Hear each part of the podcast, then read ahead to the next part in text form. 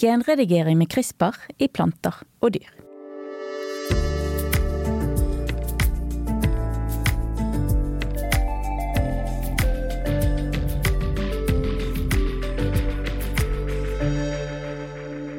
Alt som lever på jorden, fra et gresstrå til elefanter og også oss mennesker, har en oppskrift som styrer hvordan hver enkelt celle skal fungere og hva den skal gjøre. Denne oppskriften er DNA-et vårt, og mange av de prosessene som skjer i både mennesker, dyr og planter, er like. Eksempel så deler mennesker rundt 50% av vårt DNA med kålhoder. Og rundt 98% har vi til felles med sjimpanser. Denne DNA-oppskriften, som vi skriver med bokstavene A, G, C og T, alt etter hvilken base det er snakk om, endres litt hver gang et nytt individ blir til. Men den kan også bli endret av oss. I denne episoden av Biotekpoden skal vi snakke om genredigering, og spesielt CRISPR. Teknologien som gjør det mulig å gjøre både små og store endringer i alle organismers arvemateriale. Og vi skal se nærmere på hvordan genredigering brukes i planter og dyr, og den etiske debatten rundt bruken.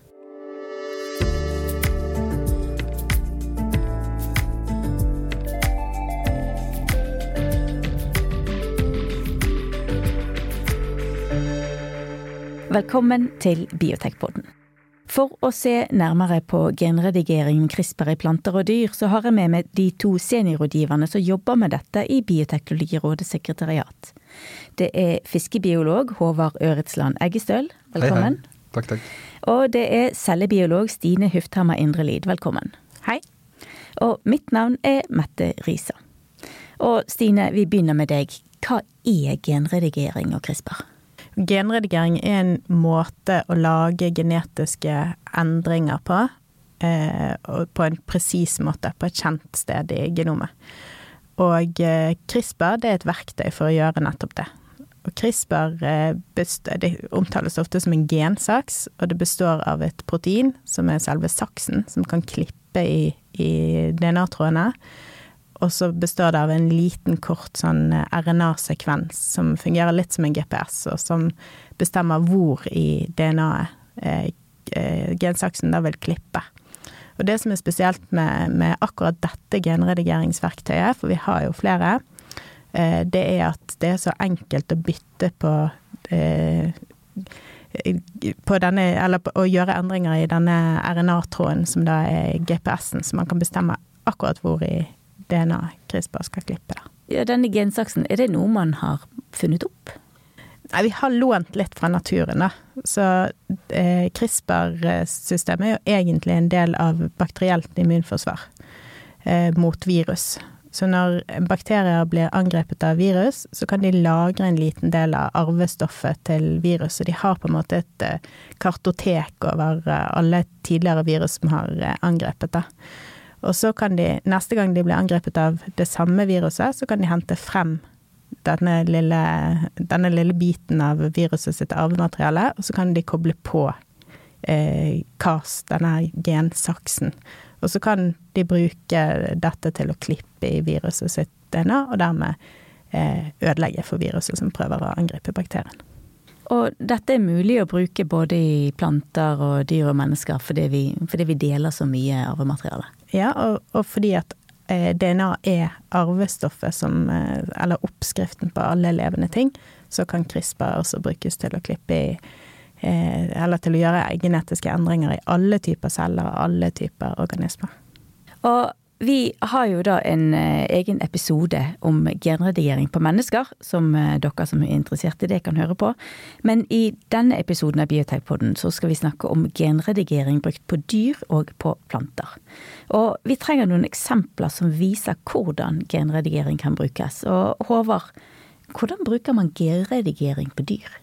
Man bruker det egentlig som et avlsverktøy. Så vi har jo drevet med avl lenge. Uh, og da er det jo sånn at vi mennesker vi velger ut hvilken forelder uh, som skal få en kalv, eller skal komme en liten uh, lakseunge ut ifra. Men her, så istedenfor å velge ut foreldre, så går vi inn og velger ut et enkelt gen som vi vil enten skal vekk, eller kanskje vi har lyst til å gjøre noen endringer i. Og vi hadde jo et møte vi i Bioteknologirådet, et åpent møte i Oslo, eh, som het Norsk genredigert mat, som ligger på YouTube-kanalen vår. Og Der hadde vi en samtale med administrerende direktør i Geno, Kristin Malånes, og hun fortalte om at eh, Geno, da, dette selskapet, de driver med norsk rødt fe, avl på det. Og For en stund siden så hadde de en fantastisk okse som de kalte for Skøyenoksen. Og den oksen bare Den gjorde alt bra. Uh, og var liksom helt perfekt. Men, og det, Er det liksom den nye Braut? Det var den nye Braut. Og for de som ikke er kjent med det, så var Braut det var en uh, okse som ble far til rundt 300 000 kalver. Men ja, denne skøyen Skøyenoksen, helt nydelig okse, med unntak av at han hadde én dødelig genvariant. Og det gjorde at den ikke kunne tas inn i avlsprogrammet i det hele tatt. Det var uaktuelt. Men det hun uh, Malones fortalte, var at hvis de kunne brukt CRISPR til å klippe vekk den gen, dødelige genvarianten, så kunne hun jo tatt i bruk uh, skøyenoksen og tatt inn i avlsprogrammet. Et annet eksempel på bruk av genredigering i dyr, det er en, en forskningsgruppe i Bergen som jobber på havforskningen med å lage en steril oppdrettslaks. Uh, hvor planen er rett og slett at med å få en steril oppdrettslaks, så vil du kunne forhindre genetisk innblanding i villaks. Denne genetiske innblandingen, innblandingen med oppdrettslaksgenetikk inn i villaksgenetikken er med på å Det kan medføre at uh, villakspopulasjoner uh, vil tape seg over tid, og det er en trussel mot villaksens overlevelse i Norge. Og Måten de lager denne sterile laksen på, er rett og slett å gå inn og så skrur de av et gen som er knyttet til å lage kjønnsceller. Så uten, uh, uten, det genet så blir det ingen kjønnsceller, og dermed så blir det heller ingen laksebarn. Og dette er ikke sånn som man kunne fått til med tradisjonell avl. Du kan ikke avle frem en, eh, en, en steril fisk. Nei, det er jo veldig vanskelig dette med arvelig sterilitet. Men det hadde jeg faktisk også gjort noe med, da. Ved å lage en slags uh, mRNA-vaksine. Hvor de kan velge ut enkelte fisk og si, gi de en Eh, et stykke mRNA for det genet de slo ut, og da kan de bli fertile, så vi sier det igjen. De kan få barn til tross for at de genetisk sett er sterile. Så de kan få stamfisk som kan eh, rett og slett få eh, genetisk sterile avkom, selv om de ikke er sterile sjøl? Ja. Og på planter, Stine du har jo jobbet en del med plantegenetikk tidligere. Hva er det de har fått til der? Norske forskere jobber f.eks. med å utvikle jordbær som er sykdoms- eh, eller motstandsdyktige mot eh, en soppsykdom som heter gråskimmel. Og så jobber man med å utvikle poteter som er resistente mot eh, tørråte, og akkurat den typen tørråte som finnes i norske potetåkre. Men dette er jo enda forskning, så det finnes jo ikke i butikkene. Men så ser vi også internasjonalt at i andre land Eh, noen andre land så er genredigerte planter allerede på markedet, og da har vi f.eks. en soya som tåler tørke, som er lov å selge i Brasil og Colombia. Det er eksempel på en klimatilpasset plante, som kan bli viktig når vi da eh, har et mer ekstremt eh, klima i fremtiden. Andre eksempler på sånne planter kan være varmetoleranse eller salttoleranse, som gjør at du kan dyrke planter i en åker som har vært oversvømmet, f.eks. Eh, og så finner vi på det amerikanske markedet eksempler på planter som brukes til oljeproduksjon, som har fått økt innhold av sunne fettsyrer. Og så et bruksområde som jeg syns er litt morsomt, det er at vi ser en trend hvor man utvikler genredigerte planter som man kan tenke litt på som helsekost, eller funksjonell mat, eh, hvor man har fått et økt innhold av et eh, stoff som man tenker er helsebringende. Og der har vi eksempler på en genredigert tomat i Japan eh, som inneholder et stoff som heter GABA, som regnes som eh, da helsefremmende eller skal eh, kunne redusere blodtrykk, virke avslappende og forbedre immunforsvaret. En ting som slår meg nå når vi sitter her og snakker om det, det er jo at den gamle GMO-debatten, da snakket vi om disse transgenene, altså der man har utviklet arter som har gener fra forskjellige arter. Og, men der egenskapen ofte var enten sprøytemiddelresistens eller lignende. Det er jo ikke det vi snakker om her og nå i dag.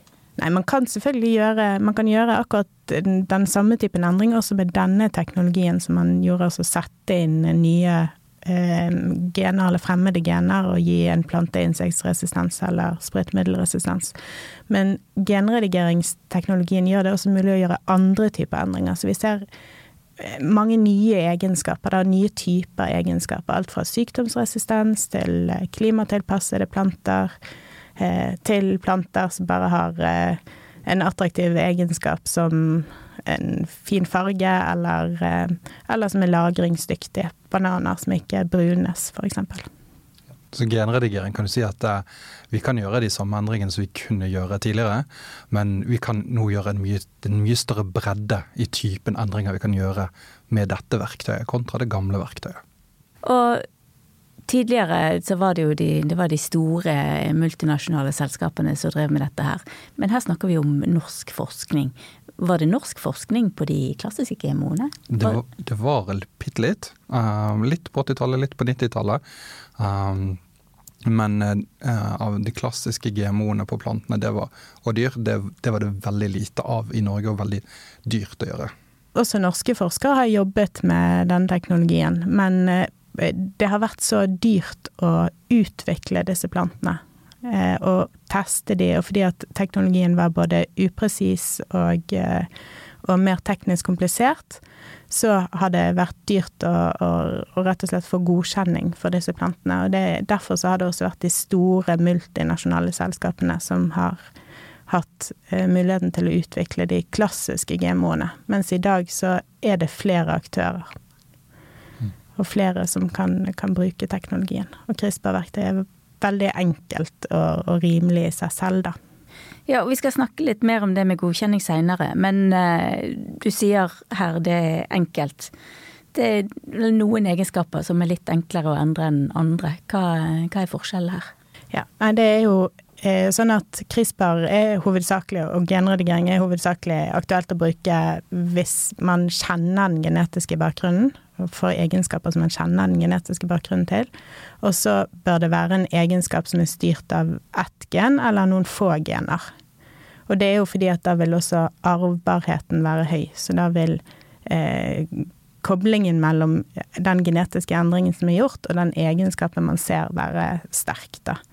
Mens mange egenskaper som er kommersielt viktige og interessante, de er jo styrt av mange, mange gener. Det kan f.eks. være lengden på et eh, hveteaks, kan man tenke seg kan være styrt av veldig mange gener. Da er det ikke så aktuelt lenger å bruke eh, genredigering. Et eksempel som er kanskje spesielt relevant i Norge, er oppdrettslaksen sliter jo veldig mye med lakselus, som eh, mange har fått med seg. Og den lakselus-motstandsdyktigheten eh, til laksen, den har eh, forskere sett på om eh, kan man gjøre noe, kan man gjøre noe med det. Og der er det en forsker jeg snakket med. Hun, snakket, hun fortalte at det, det er rundt i hvert fall 10-20 gener som forklarer, forklarer arveligheten til lakselus motstandsdyktighet. Så hvis vi skulle brukt CRISPR mot det, så måtte du da antageligvis CRISPRet i genomet 10-20 forskjellige plasser samtidig. Så det er jo mye mer komplisert enn hvis du bare må gi ett kutt ett sted. Så den, den sterile laksen, så er det ett gen man går inn på, og ja. ikke ti? Ja. Så en egenskap som du gjør bare en gang, du bare kan kutte én gang, eh, det er mye enklere å få til enn hvis du må kutte 15-20. Og Vi snakket jo litt om ting som finnes på markedet allerede, og Håvard du har jo annet òg eh, skrevet om en, en havkaruss ja. som de har genredigert i Japan. Ja, der var det noen japanske forskere som tenkte at de hadde lyst til å eh, lage en oppdrettsfisk, havkarusen. Få den til å bli, vokse ekstra fort og lage ekstra mye muskler og da mer produkt på samme meg, eller på mindre fôr da, relativt sett. Måten de gikk frem for å få det til på, var at de innførte en enkelt um, mutasjon, altså klippet ett sted i ett gen, uh, som, og det genet heter da myostatin. Og det betyr egentlig muskelbrems. Og Det er et gen som da sørger for at når musklene i kroppen til fisken vokser, at de ikke vokser for mye. Så de tok, de tok rett og slett vekk bremsen til muskelveksten, og dermed så ble det kraftig forøkning i uh, muskelveksten da, uh, til den havkarusen. Det høres jo nesten for godt ut til å være sant. At du kutter i et gen, og så plutselig så får du mye mer fisk på like mye fôr. Ja, altså det skjer. Du får jo, de får det til. Men dette her er en mutasjon så de egentlig har tatt, inspira de har tatt inspirasjon fra noe som forekommer i storfe, i ku. Uh, for dette På 60-tallet ble det utviklet en storferase som heter belgisk blå. uh, som har denne mutasjonen. Den forekommer naturlig hos storfe. Uh, men da blir det veldig mye muskler, og dette, de musklene gjør bl.a. at fødselskanalen til belgisk blå blir så trang at de aller fleste kalvene må leveres med keisersnitt. Og det er en av disse utfordringene nå. Hvis at du f.eks. bruker denne metoden for å få høy muskelvekst, så kan jo det få konsekvenser for andre sider ved det å være det dyret. Eh, så muskelvekst kan ha dyr, negative dyrevelferdseffekter. Da. Og eh, i dette tilfellet med den havkarussen, så vet vi egentlig ikke det. For de forskerne som utviklet det, de skrev ingenting om hvordan fisken egentlig hadde det som følge av den endringen de gjorde. Og den fisken har, eh, den havkarussen den har kommet ut for salg i Japan. Og i Japan så har ikke lovverket noe som gjør at den må godkjennes med tanke på dyrevelferd før de tar det ut i markedet. Men Hvis vi ser på f.eks. den eh, genredigerte laksen som man forsker på i Norge, vet vi noe om dyrevelferden der? Det vet vi. Um, der har forskerne bak den laksen de har uh, gjort bl.a. ett studie hvor de uh, har sett på det, fiskene i tank, fulgt de hele veien opp til full produksjonssyklus. Og så har de bl.a. registrert deformiteter i skjelettet. De har også sett på hvordan fisken oppfører seg. Og de resultatene i den ene studien, de var, det var gode resultater med tanke på dyrevelferd. Men det man sier jo at dette her var eh, lovende resultater, men eh, vi kan ikke konkludere endelig eh, ennå. Og I forskning så er det jo gjerne sånn at eh, du ønsker at flere ulike grupper kommer til samme konklusjon uavhengig av hverandre, før du kan si noe helt konklusivt. Og et annet felt som der eh, man bruker eh, CRISPR, eller forsker på bruken av CRISPR, det er jo for å redusere populasjonen av uønskede arter, som f.eks. Eh, malariamygg. Og hva er det vi snakker om da, Håvard? Da snakker vi om noe som kalles for gendrivere. Helt kort kan du tenke på gendrivere som et molekylært og et økologisk verktøy. For det, når vi nå når vi har snakket om eh, gendriver tidligere, så har vi snakket om å bruke det som avlsverktøy. Men her snakker vi om å bruke det som et økologisk verktøy. Så vi kan gå inn og rett og slett justere på ville populasjoner. Og med en gendriver da, kan du såkalt drive et gen gjennom en populasjon. Eh, og det kan ha masse forskjellige effekter, avhengig av hvilket gen det er snakk om. Hvis det er et sterilitetsgen, så kan populasjonen rett og slett reduseres, droppes, kanskje utryddes. Eh, det kan være et gen som gir eh, økt motstandsdyktighet mot en eller annen sykdom. Eh, se for deg en malariamygg som blir resistent mot malaria. Da kan ikke den myggen lenger spre malaria. Det er noen av måten man ser for eh, hvordan det kan brukes, da. Men ja, hvilket gen det er da Det vil da styre hvilken effekt en får. Men med en gang vi begynner å snakke om eh, ville populasjoner og at det sprer seg ut i naturen, så får man jo umiddelbart litt sånn oi, bør vi være litt føre var. Er dette noe man har satt ut hittil? Nei, Så langt har det bare blitt gjort uh, forsøk i, uh, lukkede forsøk i bur. Uh, man har nå begynt å bevege seg over på litt større bur. men det å sette det ut, det er fremdeles en stor barriere. Og dette det er flere ulike utfordringer som en bør løse litt mer sånn teknisk art. Men så er det òg i forbindelse med hva vil dette her hva vil det ha å si i naturen? Det er et stort og viktig spørsmål, uh, vi, eh, og der er det mye kunnskap som rett og slett må innhentes før vi kan eh, sette det ut på en måte hvor vi klarer å holde oversikt på hva som skjer. For dette, Når det kommer til mygg, for eksempel, det er jo bitte små dyr. Det er vanskelig å se og holde oversikt på. Og hva funksjoner alle de forskjellige myggene har i økosystemet, det er også vanskelig å holde oversikt på. Så dette Antageligvis må vi ha en ganske god økologisk utredning eh, for det miljøet som myggen skal settes ut i først. Og uh, Forskningen konsentrerer seg veldig mye om bruk av dette på mygg og overføring av smittsomme sykdommer i tropiske strøk. Og da snakker vi kanskje land som i Sentral-Afrika, som jo vel ikke har de sterkeste økologiske miljøene. Da. Det er jo gjerne forskningen, ikke det som blir prioritert. Uh, så dårlig kunnskapsstatus om økosystemets, eh, hvordan økosystemet fungerer, det er en viktig hinder til å Eller det er ikke hinder, men det er, det er viktig årsak til at man ikke har satt det utdanna. Så der holder man litt igjen fremdeles. Ja. Og vi snakker jo om at CRISPR er enklere. Det er en eh, lettere måte å gjøre det på. Og det høres jo ganske enkelt ut at du kan gå inn, du kan endre en base fra en A til en T. Men er det så enkelt, Stine? Det er selvfølgelig ikke fullt så enkelt, da. Men eh, det første, første, utfordringen man har, er jo det vi snakket om, at man må velge seg en egenskap som, eh, som har en kjent genetisk bakgrunn. Så hvilken, hvilket gen er det vi skal endre på, eller hvilken egenskap er det vi skal ta tak i. Og så er det eh, en utfordring å få genredigeringsverktøy inn i cellen. Og det er kanskje Det kommer her har man ulike strategier avhengig av hvilken art og celletype man jobber med, men det er kanskje særlig vanskelig for planteceller, som har en litt sånn stiv eh, cellevegg. Så her har vi eksempel lånt eh, noen Eller vi har lånt mekanismene til en bakterie, eller bruker en bakterie som er naturlig god på å sette inn genetisk materiale i planter. Så da låner man den bakterien og setter inn eh, verktøyet, og, og bruker den litt som en sånn trojansk hest for å transportere inn eh, verktøyet. Eller så kan man bruke enzymer for å strippe plantecellen for den stive celleveggen. Eller så kan man skyte, bruke en genkanon og skyte verktøyet inn i cellene. Og når man har fått CRISPR inn i cellene, så er det jo da et spørsmål om man har fått gjort den endringen man ønsker seg, og bare akkurat den endringen. Og akkurat i planter så har du den fordelen at du kan, du kan sekvensere planten, og så kan du kaste de plantene som ikke har fått gjort riktig endring, og så kan du beholde bare de som har fått gjort den endringen du ønsker deg. Men det er jo ikke alle organismer det er aktuelt å, å gjøre med.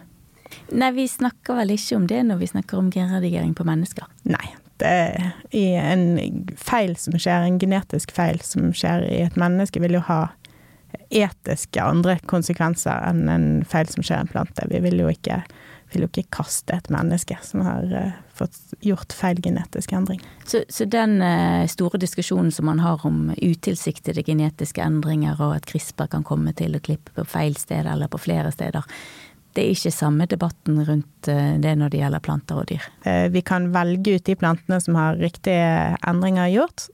Og hvis det oppstår en feil, så kan vi kaste planten eller slutte å avle på det dyret som vi, eh, som vi har prøvd å krispre. Men det kan vi jo selvfølgelig ikke gjøre med mennesker. Og en ting at vi kan jo endre på et gen som vi vet at det er viktig for en spesiell egenskap. Men hvordan kan vi vite at eh, det genet ikke også er viktig for en annen egenskap? Det er ikke alltid så lett. Nei, det er jo et godt spørsmål, da. Eh, og det her handler jo om, om, at vi får mer og mer kunnskap altså vi, om både genene sin funksjon, men også om organismen og hvordan de fungerer i, i en økologisk sammenheng. Ja, så er det jo um, kommer litt an på hvilket Eh, dyr eller planter vi snakker om. I biologien så bruker vi et begrep som vi kaller for modellorganisme.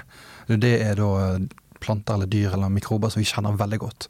Det er f.eks. mus. Vi har gjort masse forsøk på mus. Eller bananfluer.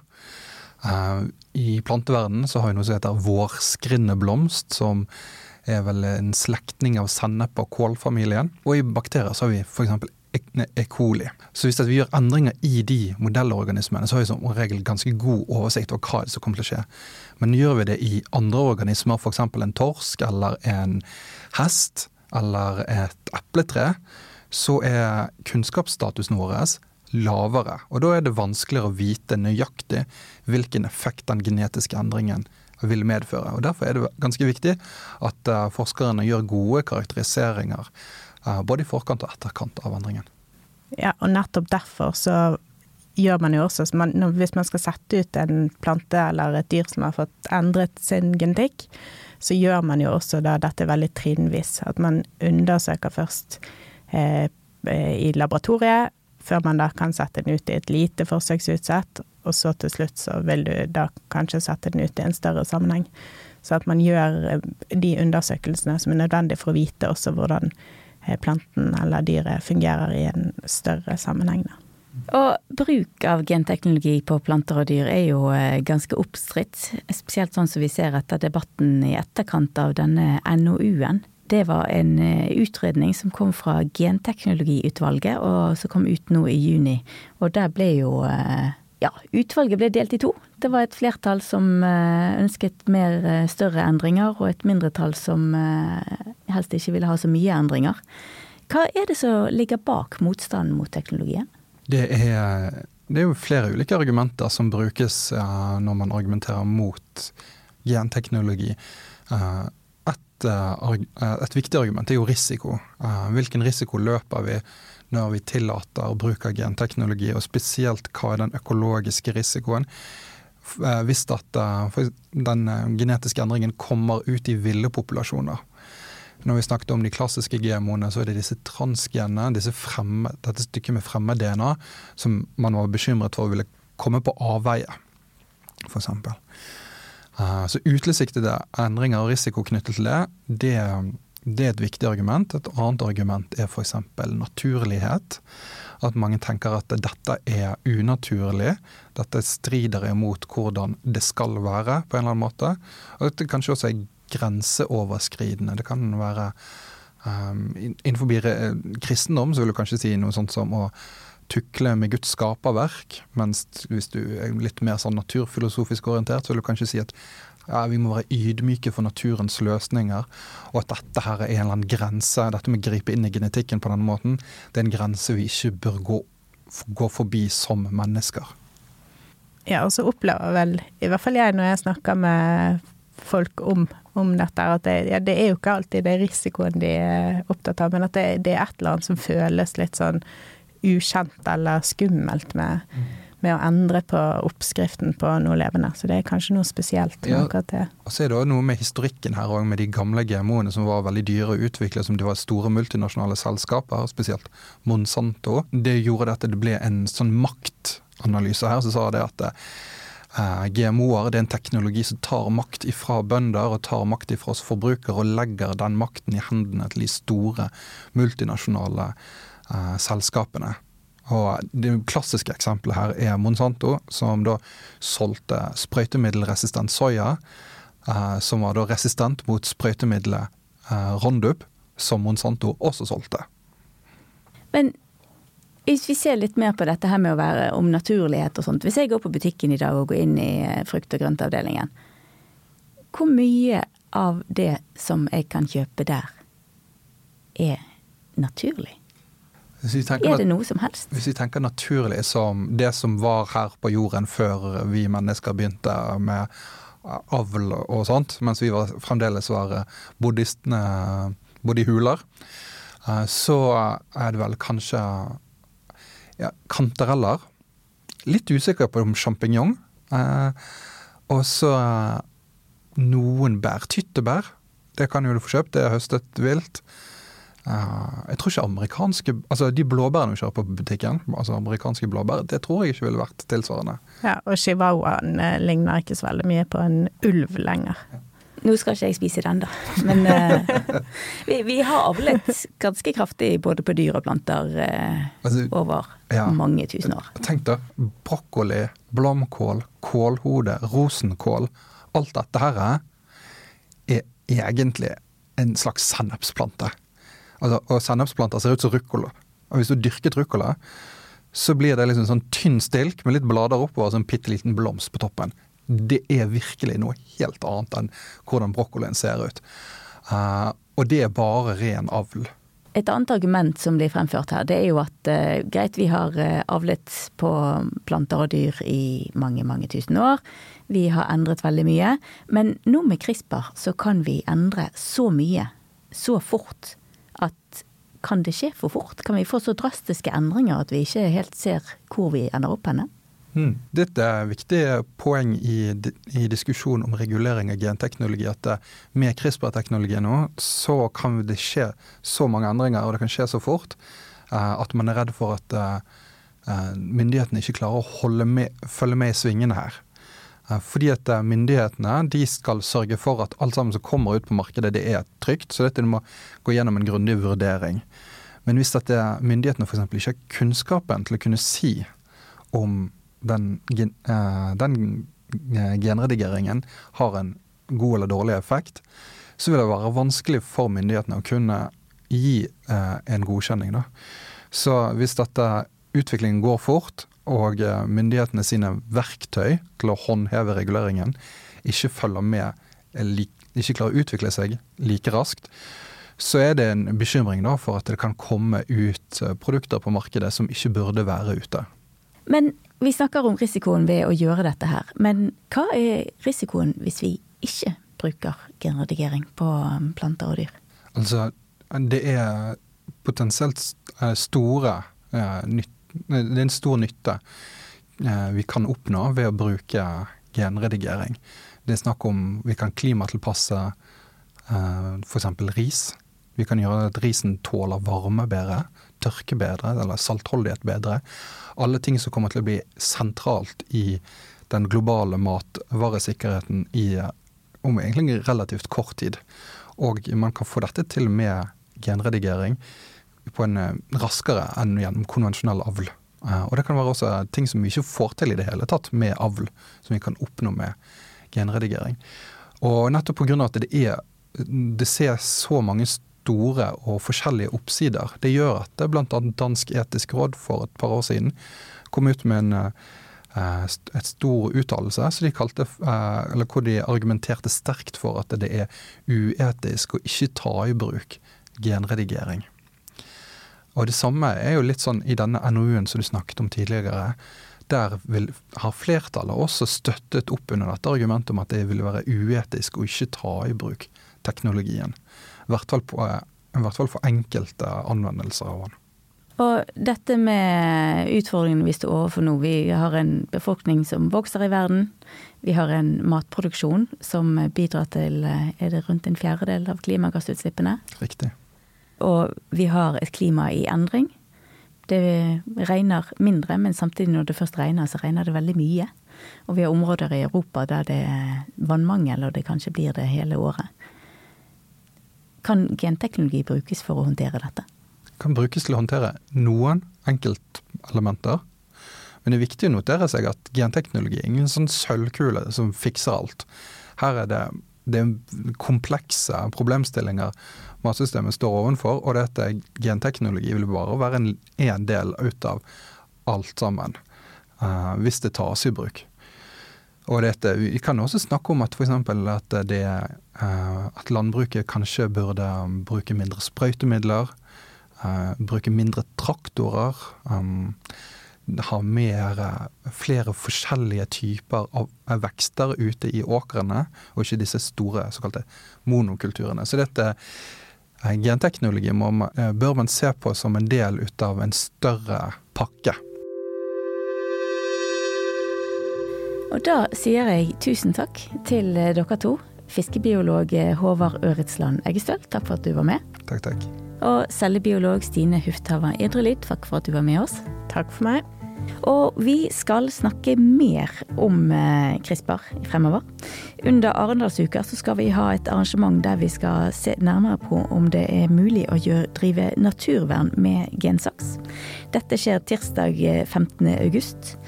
Et annet arrangement vi skal ha under Arendalsuka, er om DNA som løser gamle kriminalsaker. Og skal politiet få lete i din slekt? Dette arrangementet finner sted torsdag 17. august, og begge arrangementene blir strømmet. Eh, og det sistnevnte blir også tema for eh, neste episode av eh, Biotekpodden, som kommer i august. Og med det sier jeg takk for denne gang, og på gjenhør.